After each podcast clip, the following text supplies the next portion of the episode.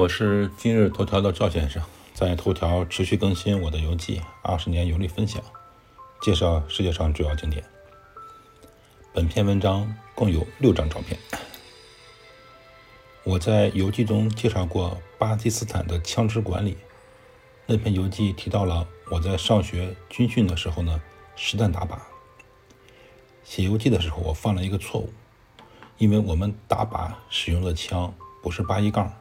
而是五六半，就是五六式半自动步枪。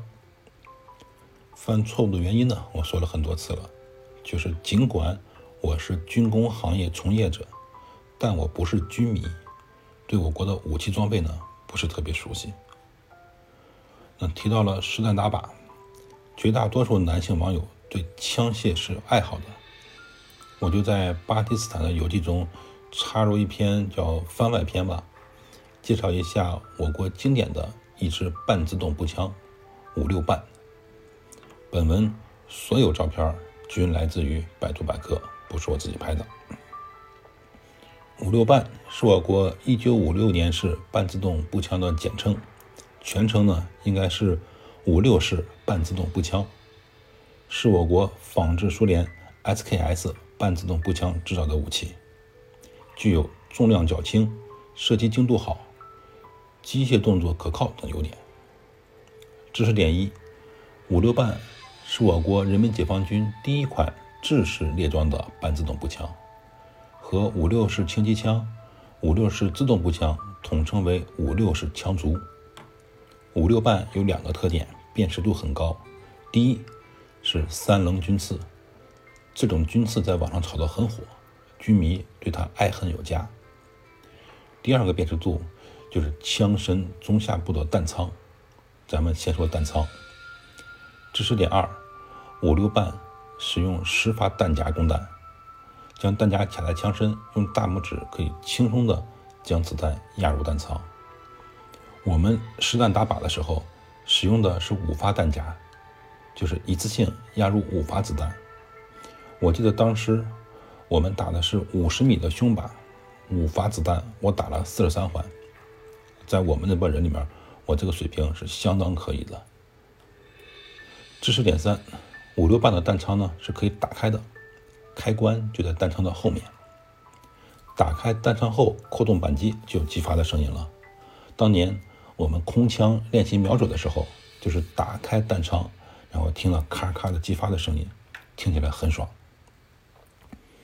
提到五六半，就不得不提一下。被网友炒成冷兵器之王的三棱军刺。一九六五年之前生产的五六式半自动步枪，和原产的 SKS 一样，采用的是剑形双刃的刺刀，两面都开有血槽，为防止反光呢，表面都有一层乳白色。部队用后发现这种刺刀啊，存在刚度不足等缺点，再加上。当时作战思想呢，强调是刺刀见红，就是你拼刺刀，用刺刀来挑人，所以后期生产的五六式半自动步枪一律改用三棱刺刀，长度也由原来的三百一十二毫米增加到三百八十毫米。三棱军刺优点是刚度好，穿刺力大，杀伤力强。这种刺刀同后来六三式自动步枪的对称式三棱刺刀不同。与五三式步骑枪的那个棱刺呢，也不相同，是一种便截面刺刀，前端这个它的截面呢类似于这种倒梯形，后端呢接近于圆柱形，尖端接近咱们叫那种平口螺丝刀的形状啊，叫一字螺丝刀的形状，它是呢整体热轧成型的，血槽呢是直接扎制出来的。就是扎是那种那种工艺啊，就是扎压那种热轧成型的工艺，血槽是直接扎制出来的，材料呢利用率很高，机械性能好。改用三棱刺刀的另一个优点是，它的下护手的刺刀槽比剑形刺刀呢要浅一些，有利于提高全枪全枪的整体强度。我们练习打靶的时候。教官明确告诉我们，任何人不允许使用军刺。尽管三令五申啊，还是有同学悄悄地把军刺套在枪管上炫耀。一个教官发现后，上去就是一脚，然后把枪没收了。没收之后，又狠狠地教育了这个同学一顿。为什么教官这么严厉呢？据说他在新兵连的时候，一个新兵用没开刃的这种三棱军刺，不小心扎到了一同训练的一个新兵的小腿，把那个小那个西门的小腿后面的肌肉啊刺穿了。这说明三棱军刺的刺这个功能还是非常非常优秀的。我和军训班的班长关系还不错，在经他同意之后，就我身穿军装，肩扛我们学员兵的红色肩章嘛，手持打开军刺的五六瓣，拍了一张所谓的荣誉照。